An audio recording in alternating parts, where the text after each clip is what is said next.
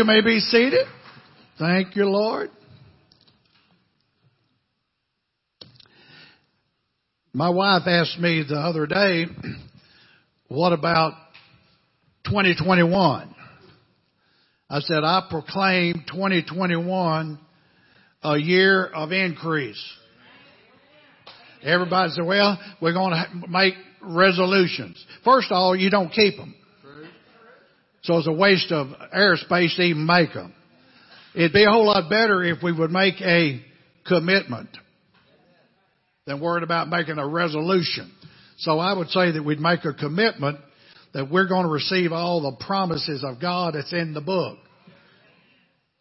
And perpetual means everlasting. In other words, what God has said in Genesis is true all the way through the Revelations. The promises of God, the Bible says are yea and amen. Every one of them is yours.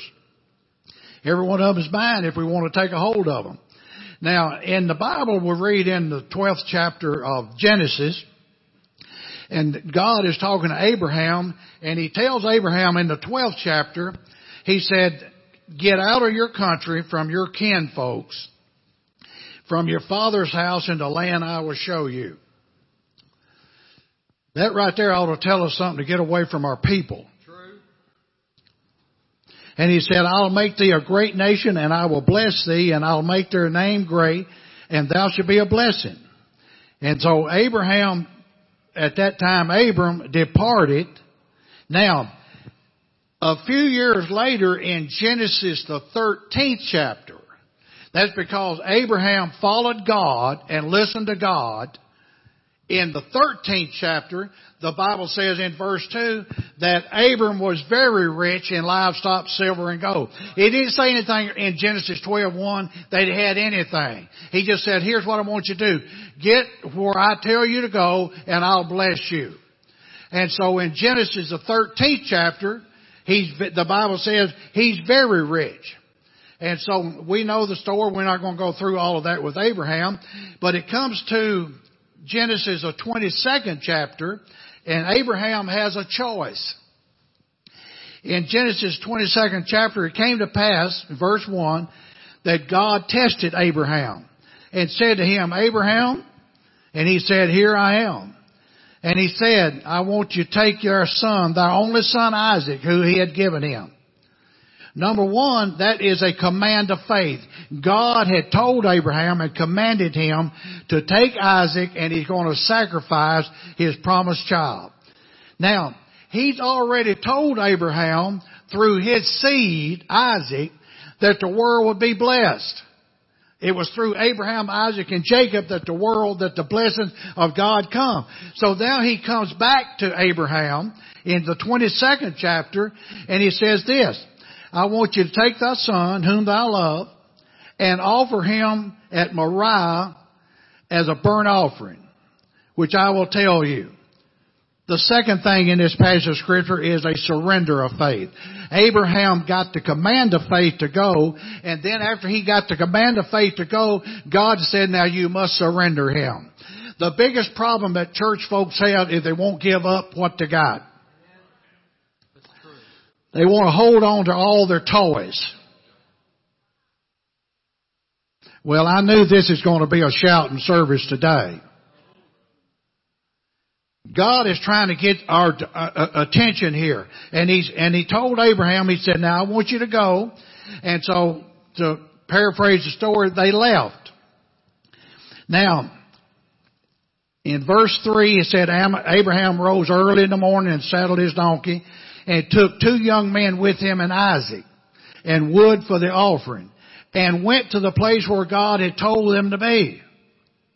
Then on the third day, Abraham lifted his eyes and saw the place afar off. And Abraham said to his young men, abide here with the donkey. I and the lad will go yonder and worship.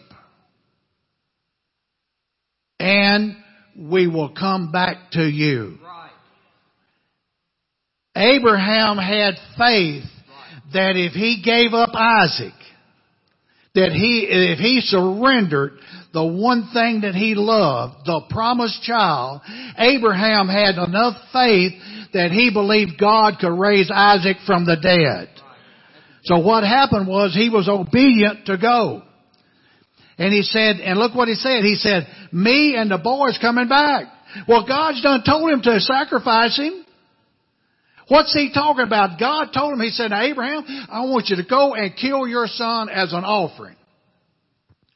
Abraham left and told Isaac, said, come on, we're going to go.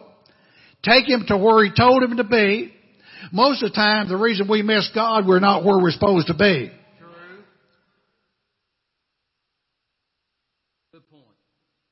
You got Christians today. Let me tell you something. You got Christians today that's going to be no better off December of this year than they are right now. Why? Because they won't serve God. They won't get up off their blessed assurance and get to the house of God and serve God, but they want God to bless them. God doesn't bless a mess. If your life is a mess, God can't bless messes.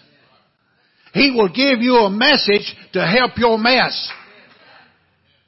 But He don't bless messes. So that's what happened. Now we got people, I have them call in here all the time. Well, can, can you pray for me? I can't pray for ignorant people. Because they don't listen. They want prayer, but they're going to go back out and do the same old thing they do. So God can't help that. God could help someone like Abraham because Abraham listened to him.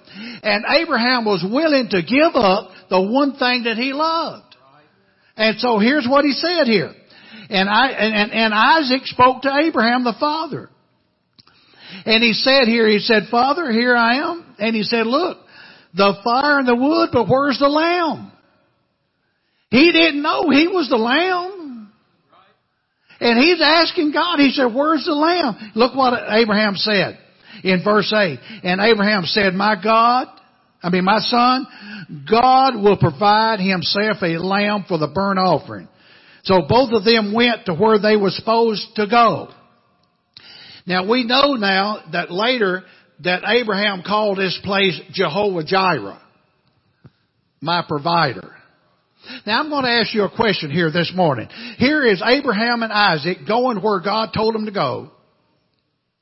To the mountain. They make the offering. They put the wood on the, the altar. And he's getting ready to put Isaac on the altar.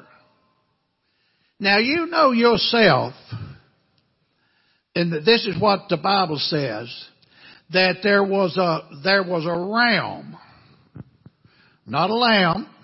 There was a ram. See, a lamb doesn't, God's got everything planned for you if you'll just listen to Him. God had all of this planned. Now you know, I'm just going to tell you my side of the story, that here's a ram in the meadow grazing in the grass and it's nice and cool. But God causes that ram to climb up a mountain. Oh, you ain't got this. God called a ram that was in the valley eating grass to leave the grass and go up a rocky mountain to where there ain't nothing. He goes up to the mountaintop and he's snooting around and he gets his horns caught in the brush. So as Isaac, as Isaac's laying on the altar, God, God stays the knife that's in Abraham's hand. And as Abraham is getting ready to kill Isaac, God spoke to him. He said, Abraham, he said, I tell you what, he said, if you'll turn around, you'll see the offering.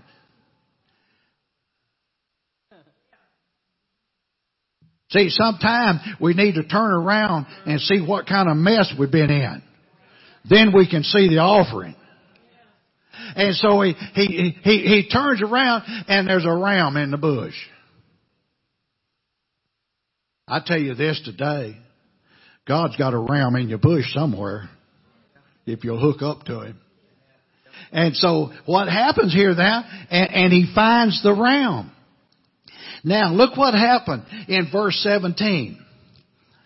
Now Abraham said this is the place he called Jehovah Jireh. In verse 17, the Bible says this. He told Abraham, that in blessing I will bless thee, and in multiplying I will multiply thee as the seas of the stars of the heaven, and as the sand that is up on the seashore. And in thy seed, thy seed, that's you, shall possess the gate of his enemies. You, you the seed of Abraham, Isaac, and Jacob. Turn over to Galatians real quick. In Galatians 3.13, the Bible says this, Christ has redeemed us from the curse. You know what's on this earth today? It's a curse.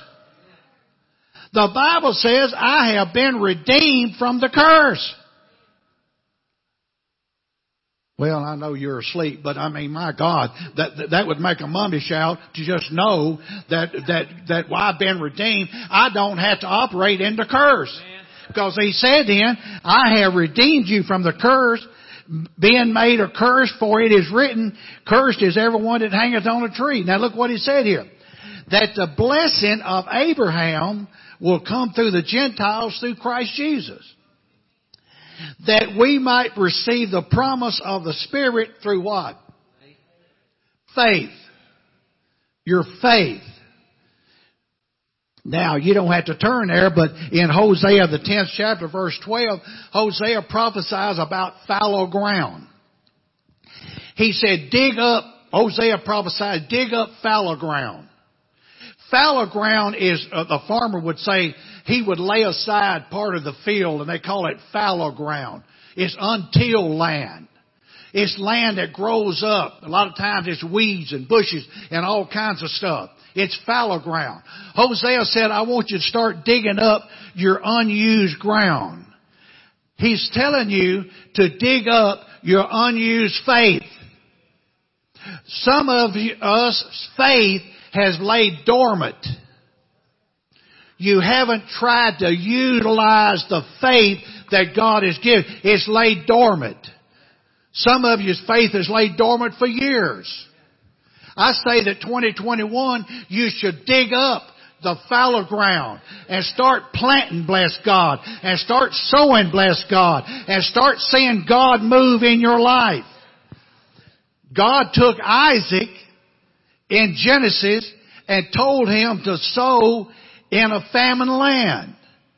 And the Bible says that in that famine land where Isaac had sowed, that he reaped a hundredfold return in the same year in a desert, in famine. God is able to move for us if we will stretch our faith. Sometimes we think, well, if I can just get by. Let me tell you something. I grew up barely getting by. I lived on barely getting by a street. You know, we was one of those poor people. We, the poor people called us poor. That's how poor we was. I grew up with poor. I grew up with nothing. Never gonna have nothing. Them Mays boys, uh, uh, they ain't gonna amount to nothing. I tell you what you looking at. You looking at a blessed man. That's what you're looking at. I came out of my mess and I'm blessed, bless God. What are you trying to do, preacher? I'm trying to get you blessed. My God, I want you out of your mess and I want you blessed. Glory. But so many times we get caught up in this, and, and I call it this, untested faith. So many of us sometimes has faith that you hadn't even tested. I got a situation, I got a guy right here that done it. I got a situ- situation in 1995. I was doing a revival in Caldera, Panama. Central America. I went to do a two week revival at this church, and when I went there, the church had no roof on it. Just, just had, had a little church, had to block around it. Am I telling the truth? You tell me if I'm not telling the truth. I go to do a two week revival in this church. Well, I started, they don't have nothing. I looked on a board. I think it might be good if we do that sometime because this this church he had a little church here and he had a bulletin board on the back of the church and he has everybody's name on it that gave anything.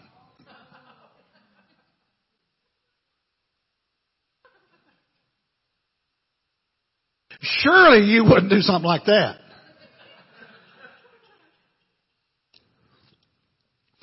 The, the month before we got there, they took in $28 and something. I can't remember how much it was. $28 and something.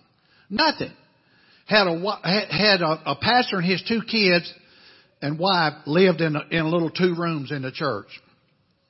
I go to do a revival there two weeks. I thought, oh Lord, this is going to be a mess here. Well, when I started preaching, the preacher came up to me on the first night. He said, now brother Herb, he said, I'm going to tell you about our church. He says, we got a split in the church. He says, the people that sat on this side are mad at the people that sat on this side. Try preaching to that.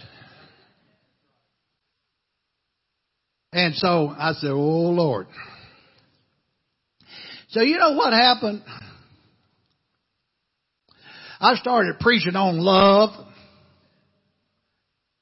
You know what happened? After about, I don't know, maybe the second night, I think, maybe the third night, second or third night, you know what happened? I said, now we need to get up out of our chairs and we just need to start loving one another because God so loved the world that He gave His only begotten Son that whoever believes in Him shall not perish but have everlasting life. So why don't we just love one another and have a love fest? You know what happened? They started walking over the other side. They met in the middle and they're hugging and blowing snot and doing all kinds of stuff. Uh, well, we got something started here.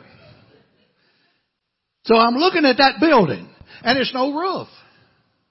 I said, so okay, okay I'm, I'm telling you to stretch your faith for something you can't, you, you need to start believing for what you can't see. If you see it, you don't have to believe it. Start believing for something we don't see. So I said, here's what we're going to do. Within two weeks, I asked the guy, I said, how much is it going to take to put the roof on the church? He said, $1,500. I said, okay, here's what we're going to believe. We're going to believe for $1,500.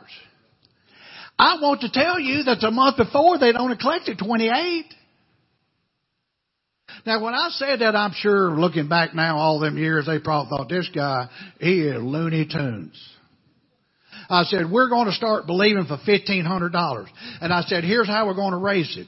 I said, on your way to church every night, I want you to bring an offering. Now, it may be a banana. It may be nuts. It may be little rocks whatever it is, but do not come to church without something in your hand that you can come up and put in the offering plate. So we started. And you know, in Panama, Central America, they raise a lot of coffee. And so they bring, they was bringing coffee and they was bringing things up to the church. So after about, I don't know, maybe about 10 days, of course, that's back in the day for cell phones, but I had a phone that some people we stayed with, a landline.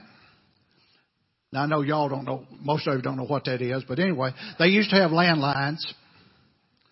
So anyway, this, this lady said, uh, Brother Herb said, uh, uh, uh, the church at Trinity Fellowship Church in White House wants you to call them. So I called, um, I can't think that girl's name that worked the office over there, but um, anyway, so I got back and so I called uh, this girl and uh, she said, Brother Herb, you won't believe what happened. I said, What happened? She said, um, This lady told me her name. She said, This lady came by church this morning and said she was driving up the road. No, y'all ain't gonna get this. Yeah, yeah, I got it. She was driving up the road past the church and God told her to turn around and write you a check. Wonder what it was. Fifteen hundred dollars. One thousand five hundred dollars. Yeah. How did that happen? Is that just some coincidence that that happened? No, I tell you what, we started stretching our faith and believing. We started stretching and believing God to move. Now, after I got to, knew that I had the money, I called Mikey. That's him. He's a steel man. Put, just steel buildings and stuff. So I said, Mike, I need you and Deborah. Don't really need Deborah, but I need you. to, to come over here and put this roof on this church. Did we do it? Yeah. And I'll tell you something else funny too. We had a little cookout after we'd done the church thing. We got done had a little cookout and everything. I, I'm cooking hamburgers, and I'm getting ready to eat eat, eat my last hamburger. Deborah took it.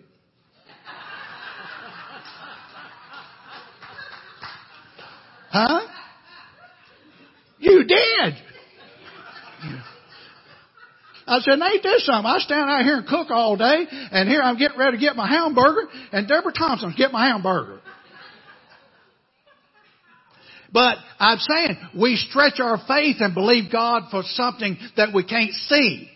That's what we do. We stretch for what we, we can't see. Now, I'm going to give you four P's of the perpetual promises of God. Four P's for the perpetual promise. Now, I told you that perpetual means everlasting. Well, I'm going to ask you this question. Do you think that God loves the Old Testament saints any more than he does you? Well, no. He loves you just as well. And then here's something else. Do you know that we're in a better covenant than the Old Testament saints were? I'm going to tell you something. We're on the verge. I'm going to tell you what's going to happen here. I talked to a pastor the other day, uh, uh, well, yesterday, and he said, you know, Brother Herbie said, I kind of got a feeling. I said, yeah, I kind of got that feeling too. There's something moving. I'm going to tell you what's fixing to happen. These Christians that won't get out and serve God, you know what's going to happen? The drug addicts the alcoholics, the whoremongers, they're going to start taking the seats in America churches and revivals come and bless God. I'm going to tell you something. I believe God is, is sick and tired of these people who call themselves Christians by name only. My Bible tells me in Hebrews uh, 10:25, do not forsake the assemblies of yourselves together. Well, you said, Pastor, there's there's a pandemic. The hell with the pandemic. You either believe God or you don't believe God.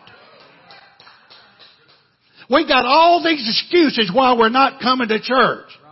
I say you get up, take your shower and put on some uh, uh, Avon or whatever what, Crisco, I guess, or whatever you use. Don't make no difference. Put something on and get your butt to church, bless God, and serve God and see God move in America. Because let me tell you something. A Baker said oh, the other day, said, you know, said the Democrats going to do this. I don't care what the Democrats do. They have no control over what I do. Now I get up, y'all know that I get up early in the morning. See, 3.30 normally is my time to get up. Now I know that's not good for some of you, but I, I'm up early. You know what I do? I get up and first thing I start, Lord, I just thank you for this day. I just praise you for this day, Lord. I go into the bathroom, go in there to brush my teeth and, uh, um, well, whatever. But, and, and so I go in the bathroom and I look in the mirror. I say, man, you, can you imagine at 3.30 in the morning that you got enough, enough faith to speak to a mirror and say, man, you look good. Now you know that you gotta have faith to say that. But I do. I get out and say, man, you look good today. Tomorrow morning when y'all get up, try that. Look in the mirror and say, yeah, you look pretty good today. Where was I at? Oh. The four P's of a provincial promises. In Isaiah 41:10. Over in Isaiah 41:10. Here's what it said. The first parental perpetual promise of God is peace that the world don't have. Because Isaiah says this, fear thou not, for I am with thee. Be not dismayed, for I am your God. I will strengthen you. I will help thee. I will uphold thee with my right hand of my righteousness. The first per, per, perpetual promise of God is that He gives you peace. If you're looking at the circumstances that's going on, you can't, you can't look at the news media and have any peace whatsoever. You will be depressed. Turn off the news media. And I have tried this and this is so good. I watch, if I'm going to watch TV, I watch INSP, I think it's called. And it's where, um, Bonanza, Andy Griffith, and all of them come on. I mean, them was a good old days. Never heard no cussing. Everybody loved one another. Well, most of the time they did, but but, you know, but uh, don't watch the news because you'll be depressed. Right. So peace. Number two, the second thing is, is over in Ephesians, the second chapter. And we're talking about the position that He has put you in. Ephesians 2, verse 5. Even when we were dead in sin, He has quickened us together by grace and has raised, and look what he said here. He has raised us up together. He, this is spiritually speaking. He has raised us up together, and look what he said, and made us sit in heavenly places in Christ Jesus.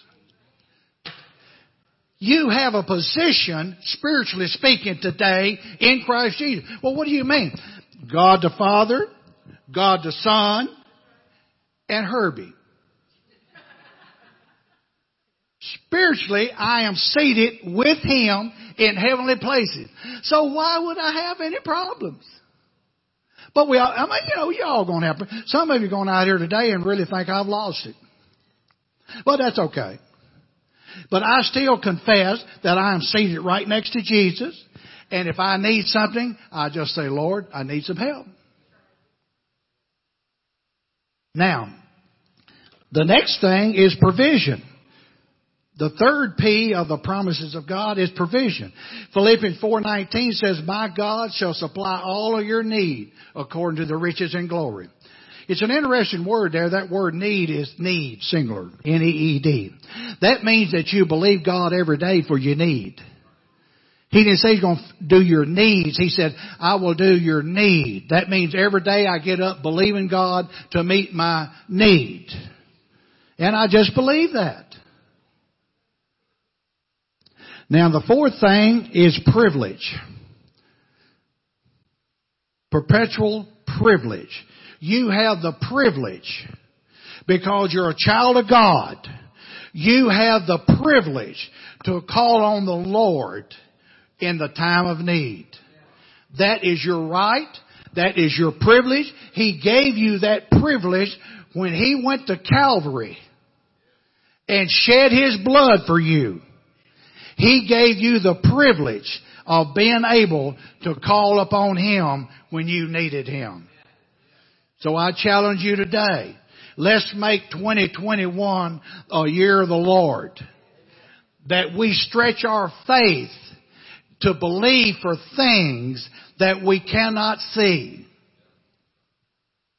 Let's stand.